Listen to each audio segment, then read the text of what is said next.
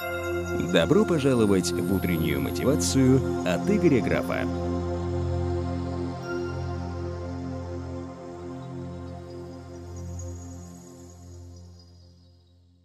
И доброе утро тех, кто слушает нас в записи на нашем очередном утреннем подкасте.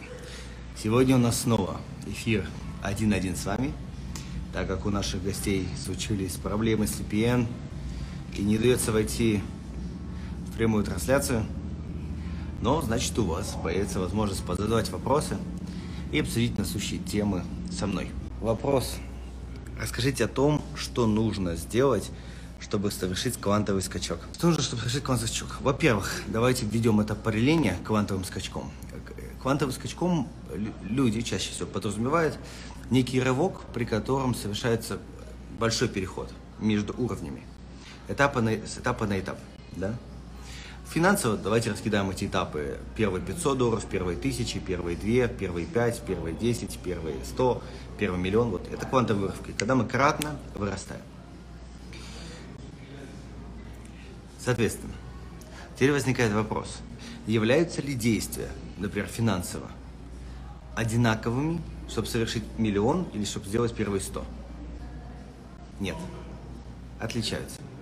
Поэтому не существует формулы с точки зрения ответа на все виды квантовых скачков. Они отличаются.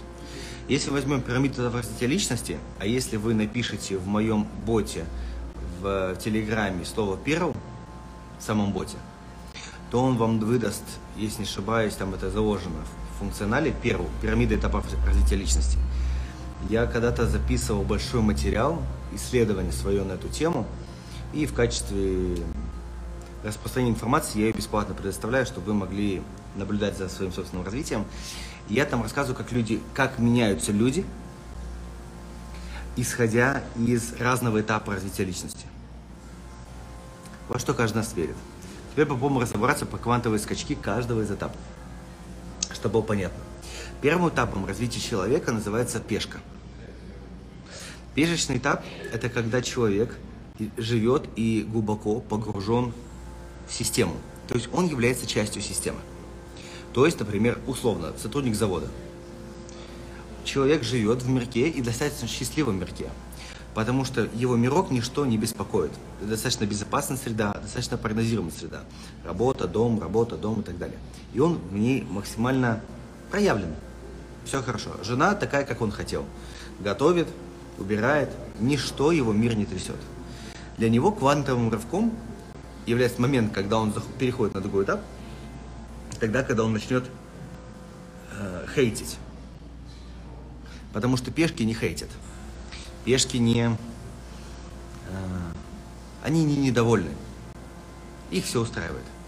Но когда в, в поле человека на этом этапе развития появляется, например, доступ к социальным сетям, доступ не только к телевизору, да, а доступ к другой жизни – когда в его жизни появляется девушка 25 лет, которая ездит на тачке лучше, чем он заработал за 40 лет на заводе,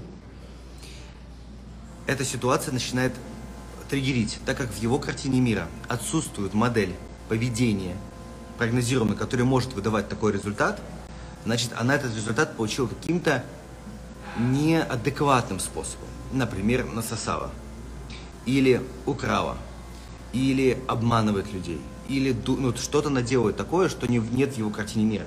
Иначе это невозможно, потому что в этой, в этой картине мира такое не бывает.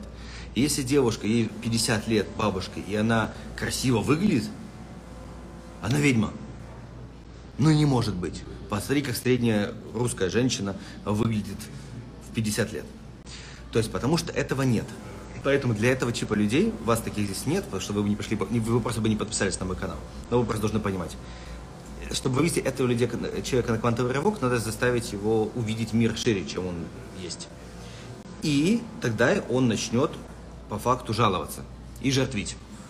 Поэтому второй этап называется раб. Когда человек жертвит. Вы с такими людьми сталкиваетесь. Почему раб? Потому что раб собственного мышления. Он раб собственной башки. И когда он видит очень много этих результатов вокруг, его мозг начинает по факту оправдывать что плохо, ужасно, не так, наворовали, Путин говно, Зеленский говно, Трамп говно, или кто там сейчас, Байден и так далее. А, он живет в глубокой-глубокой депрессии. Депрессия не на уровне депрессии, как мы понимаем сегодня, как психология, а депрессия с точки зрения неудовлетворенности собственной жизни. И при этом всем она для него, так как он пишет, что такое прошел уровень, она для него является максимально понятной, его предыдущий этап. Поэтому пусть ему сейчас и некомфортно, но не настолько некомфортно, чтобы исправлять ситуацию. Потому что базовая потребность безопасности, когда мы все знаем вот это про зону комфорта, на самом деле подразумевает отсутствие непредсказуемости и прогнозируемость будущего. А будущее может не нравиться, но оно для меня прогнозируемое. Мне может не нравиться мой, э, там, не знаю, дядь Коля, который работает на сторожем в бизнесе. Он может забухать. Но я знаю, что может забухать, для меня это прогнозируемо, соответственно, мне комфортно с дядей Колей. А менять нового, это неприятно. Или, может быть, мне муж и говно, и бьет меня, и абьюзит, но он мой, он для меня прогнозируемый. А искать новые отношения, неизвестно, что нарвешься. Вот настолько потребность безопасности нас выражена. И вот у людей в пешечном этапе, ой, в рабском этапе, э, при всем том, насколько бы они были неудовлетворены своей жизнью, пойти в новое – это более рисковая ситуация, чем оставаться в старой ситуации. И многие думают, что квантовый этап для людей, которые в рабах, это мечта сильная. Нет, я, кстати, на эту тему сегодня историю сделал. Людей, которые находятся в жопе, условно, уже ментальной, вытаскивает не мечта, никогда не мечта, а осознание жопы. То есть, если утрированно позвонить сейчас и попробовать начать продавать свои услуги, запустить собственный бизнес, это стрессово, и ты можешь получить отказ. Соответственно, чтобы человек это начал делать, для него квантовым рывком будет тогда, когда ты не звонить станет для него более стрессово, чем позвонить. То есть единственный способ, который позволяет человеку, который находится в жертвенной жизненной позиции, в рабском мышлении еще, это сделать его жизнь настолько невыносимой, что вырваться из нее станет легче путь, чем оставаться. И только так. То есть вам не вдохновлять надо людей таких, а наоборот указывать, что бывает иначе. И, соответственно, естественно, им надо погружать в поле более реализованных людей, чем они. Но изначально у них стремление будет выйти из поля. То есть в их культуре мира быть лохом, быть ужасным, быть самым слабым неприемлемо. Они найдут то окружение, где они самый крутой. Это естественный процесс. Поэтому квантовым рывком на этапе, на втором этапе развития личности является погружение в дерьмо глубже. Потому что большинство тех, кто из вас вспомина, вспоминайте, которые начинали свое собственное дело, начинали свой путь, вы начинали его не просто с большой мечты, а потому что больше не хотели такой работы, больше не хотели такой жизни, больше не хотели оставаться бедным. То есть всегда было в какой-то момент вот здесь точка кипения наступает. Третьим этапом я называю уровень бунтарь когда вы пошли против системы. Вот здесь квантовый рывок совершается уже сложнее, потому что здесь уже результат зависит не только от вас. Если предыдущие два уровня – это тотально стопроцентный ваш контроль, и переходом из второго уровня в третий является главным смыслом, это взять ответственность. Именно тут рождается для людей идея, которая звучит как «ты равно результат». Или «все твои результаты – следствие твоих мыслей». Или Хочешь что-то поменять, поменяй. Не нравится где ты находишься, сади из не дерева. Это все, это все является этапом перехода со второго на третий уровень по осознанности. При, по факту взятия ответственности за свою жизнь. А вот в третьем этапе ответственность взята. На бутарском уровне человек взял ответственность. И какие сложности возникают на этом этапе? На этом этапе у нас возникает проблема в том, что мы одиноки. То есть вы, когда принимаете решение, например, бросить работу, запустить свой бизнес, устроиться на любимую работу, попробовать отправляться в социальных сетях, неважно, совершайте шаг навстречу.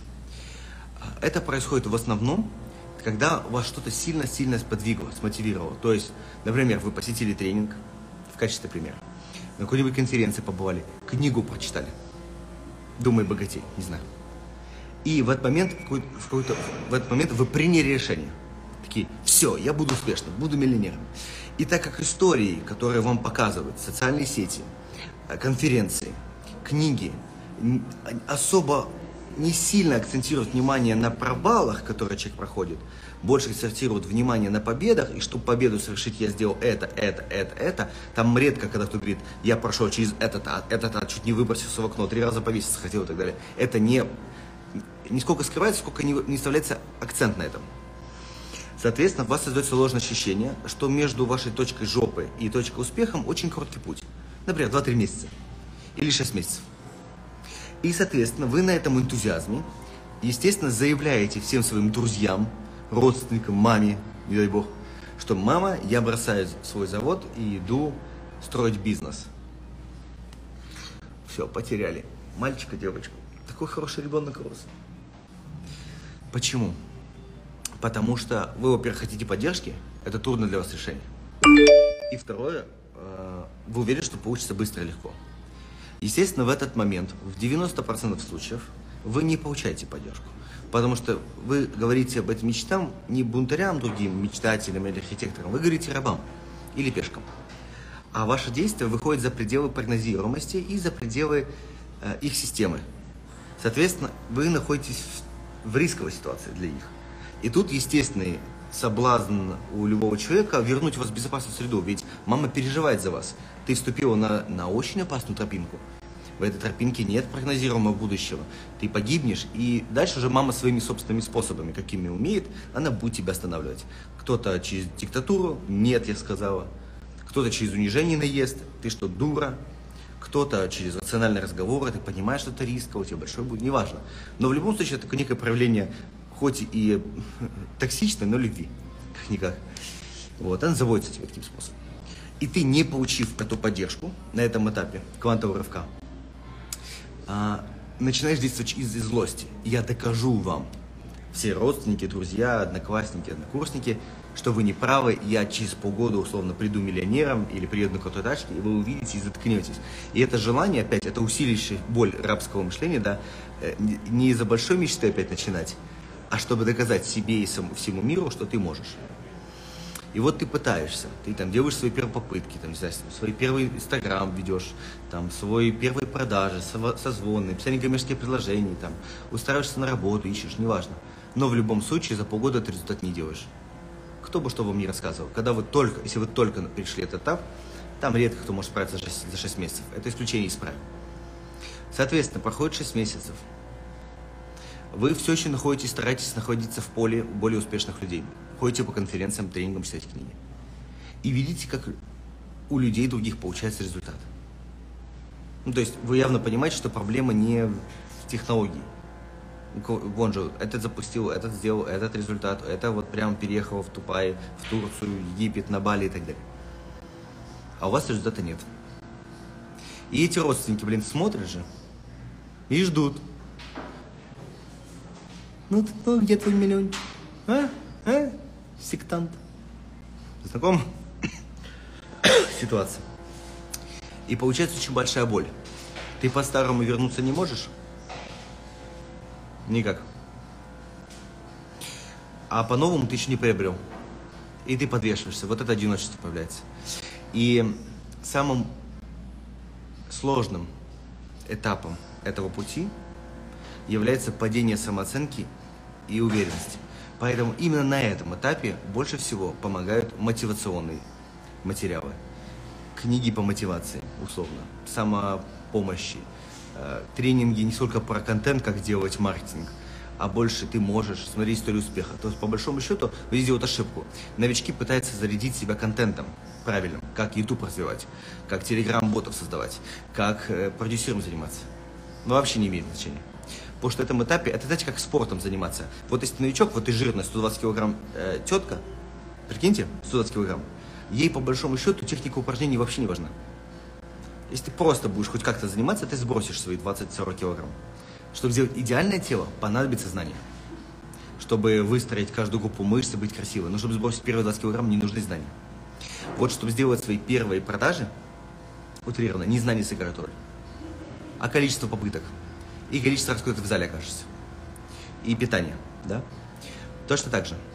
Поэтому на этом этапе квантовым рывком будет системное закидывание себя материалами, которые будут поддерживать твое эмоциональное состояние, веру в себя. Потому что причин не верить в себя на этом этапе больше, чем верить. Ведь весь мир, все обстоятельства, включая результаты, показывают тебе, что ты еще никто и звать тебе никак.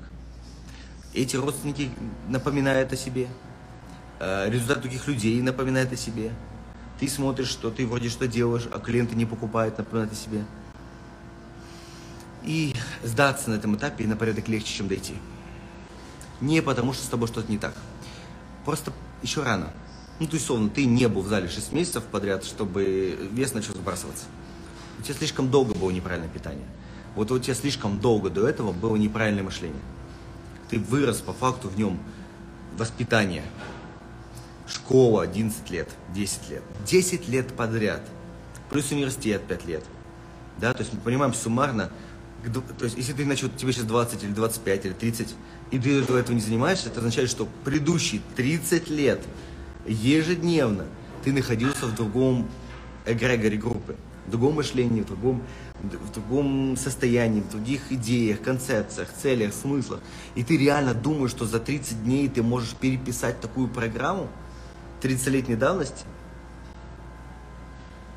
Ну, насколько это нереально. Поэтому пока накопится этот потенциал, пока он начнет э, трансформировать, когда накопится количество книг, знаний, опыта, встреч, ресурсов, пока ты станешь таким человеком, в которого, в которого поверят партнеры, в которого поверят инвестора, в которого поверят клиенты. О, а он может мне помочь. Ведь это не вопрос знаний, это по глазам видно. Созрел ли ты? И это важно. Поэтому квантовый рывок бунтарского периода времени, на самом деле самый простой в этом отношении, не сдаваться. И очень много погружать себя постоянно в мотивационный материал. То есть вообще исключить из своего поля не мотивационный материал. Я все время, когда мне было тогда 19-20 лет, я вообще не смотрел ютубчики и киношку. Все мое поле было это книги, книги, книги, книги, книги, книги, семинары, семинары, книги, семинары, семинары, книги, семинары, семинары, книги. Потому что у меня ничего, нихуя не получалось. Никак. Два года подряд. Ноль. Но сдаться, так как я вышел из, из, из момента, когда говорю, что э, бедно больше не хочу. Хочется, но не можешь. Это как бы выбор без выбора. Как бы можно, но, не, но нет, слишком плохо там. Там я знаю, что плохо, я буду пытаться до последнего.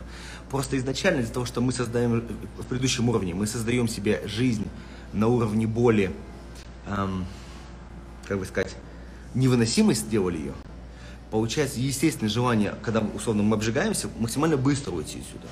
И получается, что мы сейчас обжигаемся собственной жизнью, а убрать руку не можем. Прикиньте состояние человека.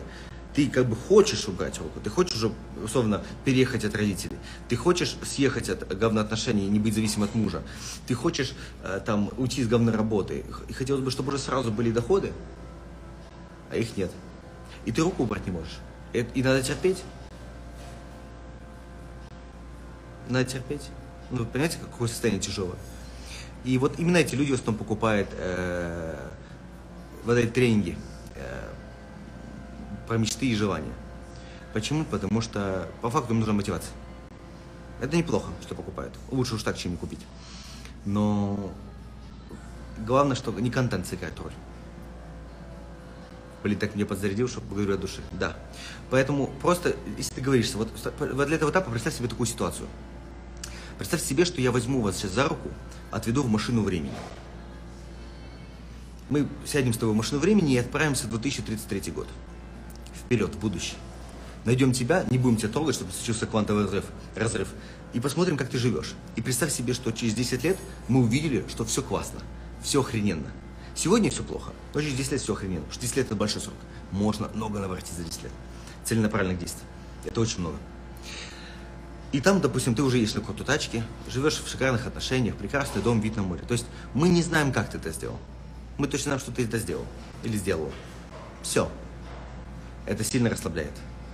Если вот поверьте мне, вот за 10 лет, что я преподаю, больше 50 тысяч студентов, я могу наверняка сказать, с гарантией 100%, что на этом этапе единственным критерием не сдаться. Вот тех, кто не свернет, я не могу заранее предугадать, займет ли это 30 дней или 300 дней, или 3000 дней, потому что много нюансов всплывет по ходу. Но точно, что достигается, да. Это утрировано, что вот сейчас каждый из вас придет в спорт, и у кого-то нормальный э, метаболизм, а кто-то его уже повредил. И кому-то достаточно будет 45-дневных тренировок, чтобы тело начало сбрасывать, адаптировалось и при него, а кто-то, кому-то придется год на это положить, пока тело восстановится, пока питание и э, витамины придут, все, все придет в норму. Когда организм поймет, что все в порядке, он в безопасности, можно не держать. Но не сбросить невозможно. Ну, то есть, так не бывает. Вот не добиться успеха невозможно. Так не бывает. Вопрос просто сроков. Это вы должны для себя понять. Там дальше еще много уровней э, следующих этапов, потому что там меняется. Потому что первые деньги, серьезные деньги, очень богатство, потеря мотивации происходит. Более подробно, чтобы я не тратил сейчас на целый эфир, в моем боте, если вы вдруг его не найдете, э, напишите в личку, скину вам. Э, есть такой полноценный тренинг на эту тему. Можно посмотреть. Надеюсь, вам было полезно. Он вам будет бесплатно доступен. Просто изучайтесь. Так. Сто процентов прав. Спасибо. Вопросик. Ну, стоит ли женщине искать отношения при наличии много детей или успокоиться жить для себя? Классная формулировка. Вы как батарейка энерджайзера. Мы все подсели к вам на подзарядку. Скоро вы сами станете для себя энерджайзером. Но, э, наверное, природно мы соци- социальные существа, поэтому мы друг от друга заряжаемся. Очень благодарю. Спасибо. Смотрите, как интересная формулировка у девочки. Э, строить отношения – это не жить для себя. Да? Вот сама формулировка. Стоит ли искать новые отношения или пожить для себя? И пока такая формулировка существует, это будет невыносимо тяжелый выбор. А почему пустить в свою жизнь мужчину – это не жить для себя в том числе? То есть в этом случае успокойся, живи для себя, научись быть самодостаточным. Вопрос не в детях – Любовь, она же не про детей. Я же полюблю тебя. А наличие у тебя детей, например, лично меня не смутит вообще. Потому что, по большому счету, для сильного мужчины ответственность не проблема.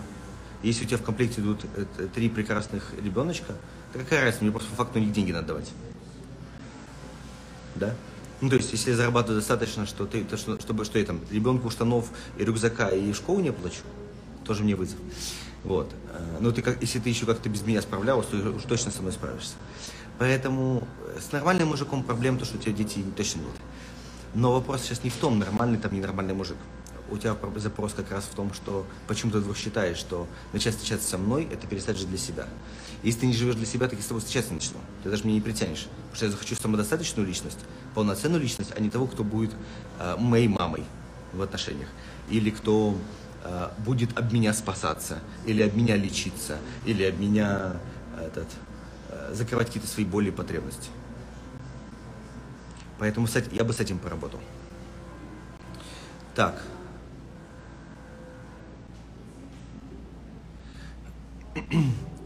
Семен спрашивает, Игорь, экономия – это всегда признак бедного мышления или нет? Как совмещать любовь к себе и финансовую рациональность? Охрененный вопрос. Спасибо, Семен. Это реально очень правильный вопрос, потому что у людей конфликт возникает. Экономия э, и как же нерасточительность, да? Потому что само по себе экономия, как принцип сэкономить, это бедное мышление. Управление деньгами – это богатое мышление. И это два кардинальных смысла. Потому что что такое экономия? По большому счету, это отказ от каких-то расходов в пользу каких-то расходов. Правильно? Блин, вот эту сновочку благодарю. Да. Брак на девушка с двумя детками. Вот классное доказательство. Так вот, э, то есть это вопрос приоритетов. Когда люди говорят про экономию, чаще всего они отказывают себе в чем-то. Но эти деньги куда-то уходят. Если ты экономишь, чтобы потом реинвестировать, здраво, почему нет? Если у тебя есть план на эти деньги. Если ты экономишь и сохраняешь, чтобы обезопасить, хреновая стратегия плохо работает. Если ты экономишь, что, потому что считаешь, что это не важно, хреновая стратегия. То есть ты обесцениваешь дорогие вещи. Например, зачем мне крутая тачка? Правильно просто, зачем мне крутая тачка, если ты можешь ее купить, и ты ее не покупаешь? Это честно. А если ты не можешь ее купить, то это защитная реакция. Ну, типа, э, чтобы себя не бичевать за то, что не получается, ты обесцениваешь крутую тачку, дорогие шмотки, прекрасные отели. Типа, и так нормально. Это большая разница. Потому что большие цели нужны нам не для того, чтобы, условно, квартира, машина, путешествия нужны нам не ради квартиры, машины, путешествия, а ради того, кем мы станем, пытаясь их достичь. Какой личностью мне придется трансформировать себя, стать личностью, чтобы позволить себе эти вещи. И это очень крутая мотивация, на самом деле. Одна из, всего лишь одна из, но очень важно. Соответствовать этому уровню. Поэтому, условно, если я сейчас понимаю, что мне этот iPad нужен или этот MacBook для работы, зачем мне экономить, если я его, э, его же превращу в деньги снова? Если я сейчас чувствую, что хочу мороженку, зачем мне экономить? То есть я всегда думаю о том, как заработать, а не о том, как сэкономить. Но при этом я очень расточительный человек. Кто со мной живет, знает, что я, ну, не разбрасываюсь деньгами. То есть я достаточно такой, я очень щедрый, я легко дарю подарки, я легко могу потратить на себя, когда хочу, но мне нет потреб... я не закрываю э, пустоту э, покупками. То есть раньше такое было, я помню момент, когда у тебя появляются деньги, и ты пытаешься э, такое, ну как-то их пристроить, ой, куплю себе новый, это, не знаю, скутер, чтобы был, кататься по дому, вот эти на колесах, не знаю, забыл, как называется. Я купил, два раза покатался и все. Почему? Ты боль закрываешь. Это нерациональное распределение денег, сто процентов. Но есть вещи, которые с удовольствием происходят. Поэтому, возвращаясь к барашкам. А, если ты это хочешь, то надо не экономить, а создать план этого реализации.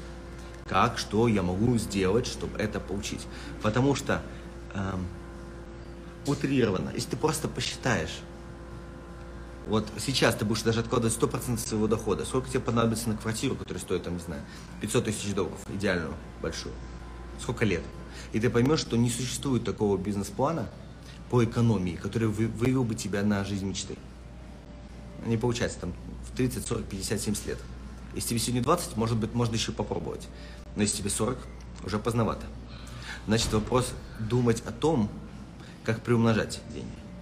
Поэтому я бы очень сильно не советовал бы всем, вот просто по опыту, даже вообще думать особо про откладывание и э, экономию денег как приоритетную функцию перед умением зарабатывать.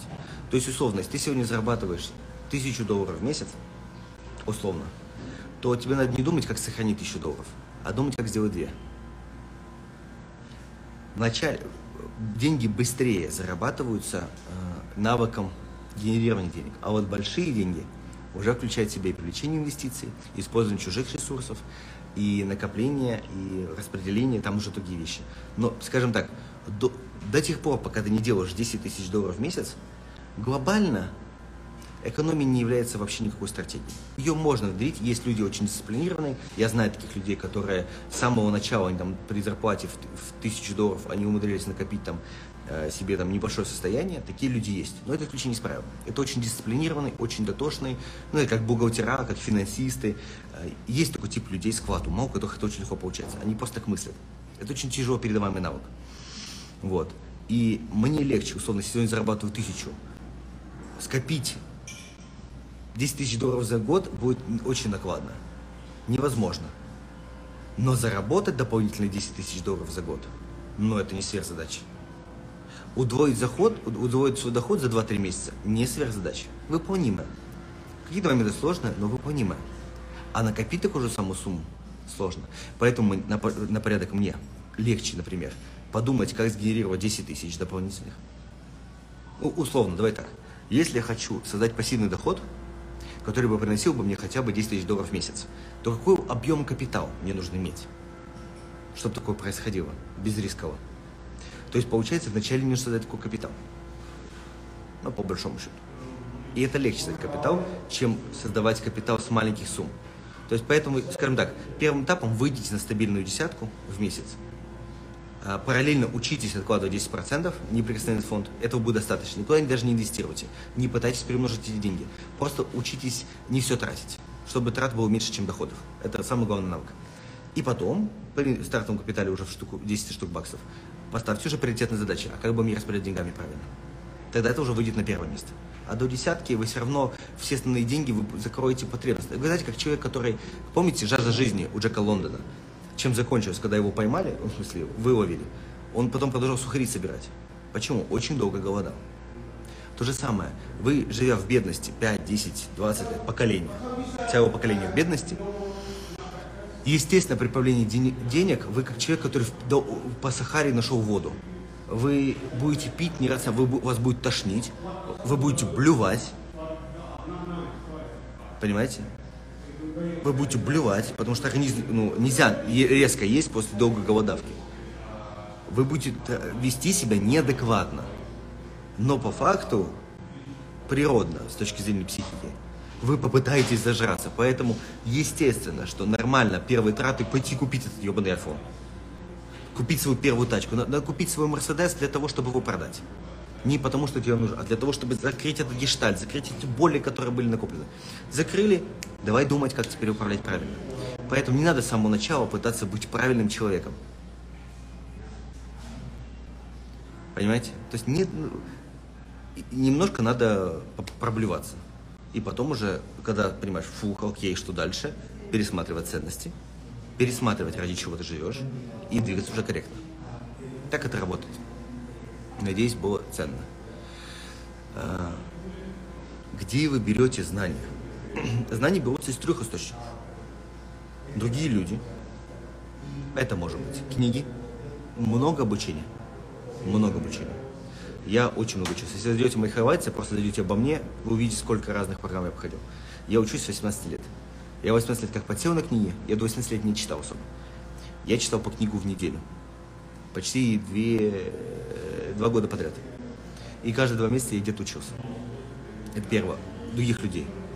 Сообщество, наставники. Второй источник – обучение. Вызовы, которые ты перед собой берешь.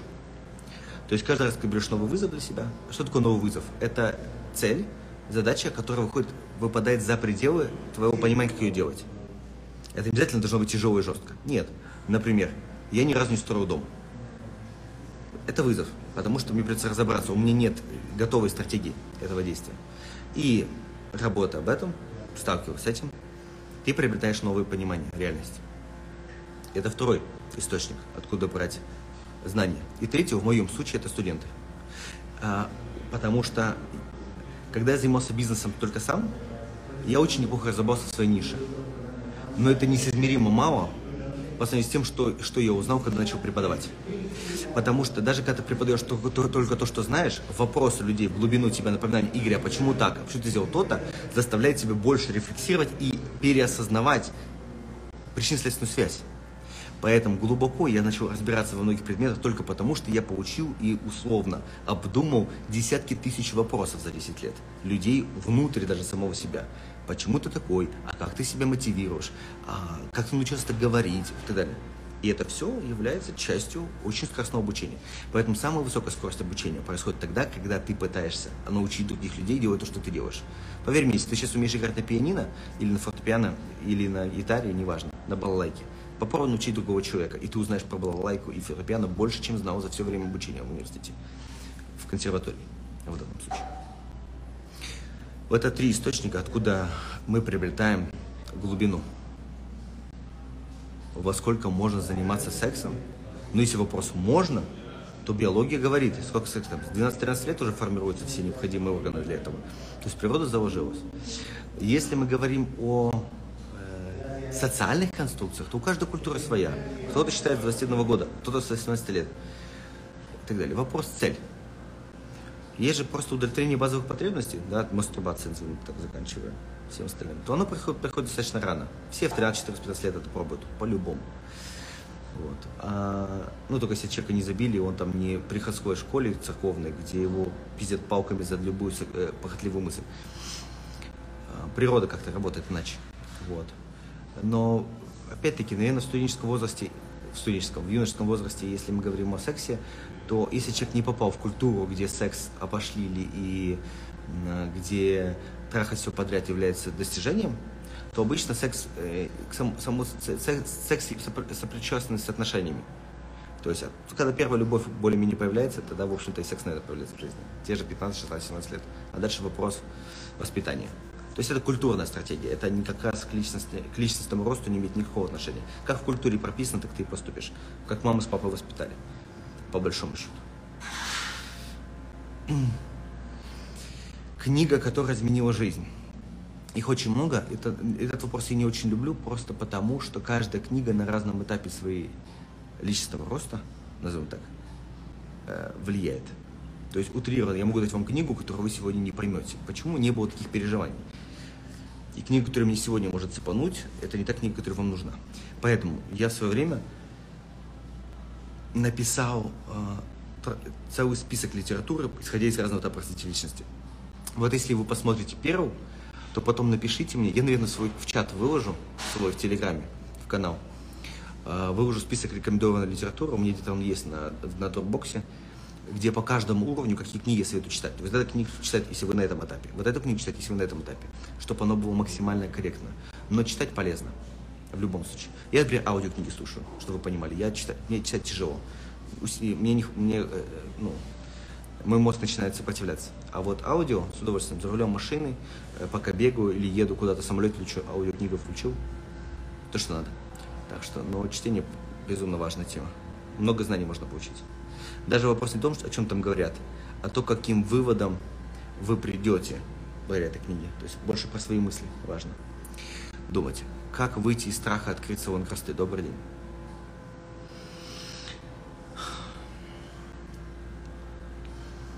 Существует технология понимания и работы со страхом, любым страхом. Во-первых, страхи делятся на разные виды, да, ведь открыть салон красоты – это же не страх выживания. То есть это физическая расправа тебе не грозит. Значит, это не страх. В, в, в его естественном понимании страх. Но так как у нас есть страх облажаться, страх быть униженным, э, страх, что не получится, да, и так далее. За что страх отвечает? Страх отвечает за то, что твой мозг прогнозирует какой-то набор препятствий, проблем, сложностей – с которым ему кажется, ты не обладаешь необходимым количеством ресурсов, чтобы справиться. Условно, я выхожу на сцену, мне страшно. Мне же страшно не сцена, а какое-то обстоятельство, события на сцене. Например, что мне зададут вопрос, на который я не знаю ответ. Я испытываю страх. То есть, условно, будет ситуация, в рамках которой произойдет обстоятельство, то есть будет необходимы какие-то ресурсы применить, а у меня их не будет. То есть, если упростить, страх – это индикатор того, что необходимых ресурсов для решения задачи больше, чем имеющихся. Понятно сформулировал мысль? Необходимых ресурсов больше требуется, чем имеющихся. Это тогда включается страх.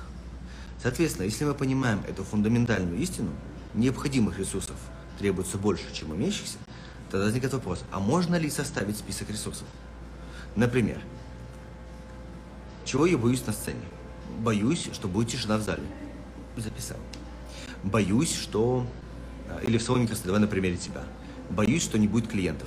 Записали. Боюсь, что найму людей, не будет денег выплатить зарплату. Записал. Боюсь, что клиенту не понравится стать плохой отзыв. Записал. И начинаешь выписывать список того. Боюсь, что возьму деньги, попаду, надо будет возвращать. Записал. Мы составляем список ресурсов которые необходим, мой мозг думает, они необходимы для решения задач. После чего делаем очень простую вещь. Напротив каждого ресурса мы пишем первое. Какие действия я могу предпринять, чтобы минимизировать это событие? Например, если я боюсь, что мне зададут плохой вопрос со сцены, могу составить список всех вопросов, которые могут задать. И придумать на них ответ. Или если боюсь, что не хватит сотрудников, окей, что я могу сделать так, чтобы такого не произошло? Может взять их на процент? Может договориться и предупредить их о том, что такое вероятно, как, ну, то есть, как я могу решить эту задачу. И второй пункт. После того, как я выписал все возможные способы, как добиться того, чтобы эта ситуация произошла с минимальным шансом, это не означает, что она не может произойти. Поэтому все, что мне нужно написать, это план выхода. То есть, например, как я буду действовать, если это произойдет. Например, не будет денег. Например, зададут вопрос, а я не подготовился к этому вопросу. Как я буду отвечать? То есть, по большому счету, надо добавить мозгу убрать из него чувство неизвестности. Я буду вести себя вот так-то, так-то. И тогда э, уровень страха понижается. Потому что твоя неизвестность, а страх это в первую очередь неизвестность, становится более прозрачной и более понятной. Туман чуть-чуть рассеивается. И дальше у тебя остается страх на уровне эффективного страха, адреналина, на уровне сфокусировки. То есть ты должен испытывать этот мандраж при запуске бизнеса, при э, выход на сцену, при знакомстве с девушкой. Если его нет, то нет смысла, нет кайфа жизни. Этот мандраж должен оставаться. Он э, по факту активизируется, мозг лучше включается, ресурсы в теле распределяется, чтобы ты был более сильным, быстрым, не знаю, и так далее. Поэтому мандраж должен оставаться всегда. Но мы же говорим по факту страх бездействия или действия. Когда ты, когда ты убираешь основные глюки, то делать начать легче. Это самое главное. Начать действовать. То есть убрать страх до того уровня, который позволяет начать. Не, не позволяет перестать бояться. Позволяет начать. Более того, добавлю мысль вслух. Бояться вы обязаны. Ведь страх, если мы понимаем этот же принцип, является лучшим, и запомните это раз навсегда, страх является лучшим индикатором того, что вы поставили перед собой задачу, выходящие за рамки привычной для вас среды. То есть, если вам не страшно, это означает для вас все известно, все понятно, а значит вы не растете, не приобретаете новый навык, не трансформируетесь. Страх говорит тогда, что вы вышли за пределами прогнозируемой среды, а значит, это сделает вас лучше. Поэтому, если вам не страшно, вы не растете. Поэтому эту вашу фразу можно трансформировать в другую мысль. Самые большие деньги в вашей жизни находятся там, куда страшнее всего полезть. Самая большая точка роста в вашей жизни находится там, куда страшнее всего полезть. Потому что это вы выходите за пределы своих способностей. Здравствуйте, добрый вечер. Какие курсы посоветуете? Зависит от запроса. Какое аудио слушаете? Тоже непонятен вопрос. Так. Вроде 47 минут, больше, чем достаточно. Спасибо вам большое за ваши вопросы. Как вам сегодняшний день? Буду рад, если вы будете делиться этим видео, чтобы оно кому-то могло помочь. Подписывайтесь, кто не подписан вдруг на мой до сих пор Инстаграм. Нас скоро будет 50 тысяч. Мелочи. А приятно, как мелочь. Это много людей уже. И спасибо, что развиваетесь. Превращайте свою жизнь в шедевр. Помните, вы рождены сделать что-то великое со своей жизнью. Не позволяйте никому этого у вас забрать. До новых встреч. Каждый день, с понедельника по пятницу. В 6 часов по Москве, в 5 по Киеву. Мы в Инстаграме беседуем о жизни с разными гостями. И иногда, если гость не приходит, самостоятельно. Спасибо за ваши рилсы. Спасибо. До встречи.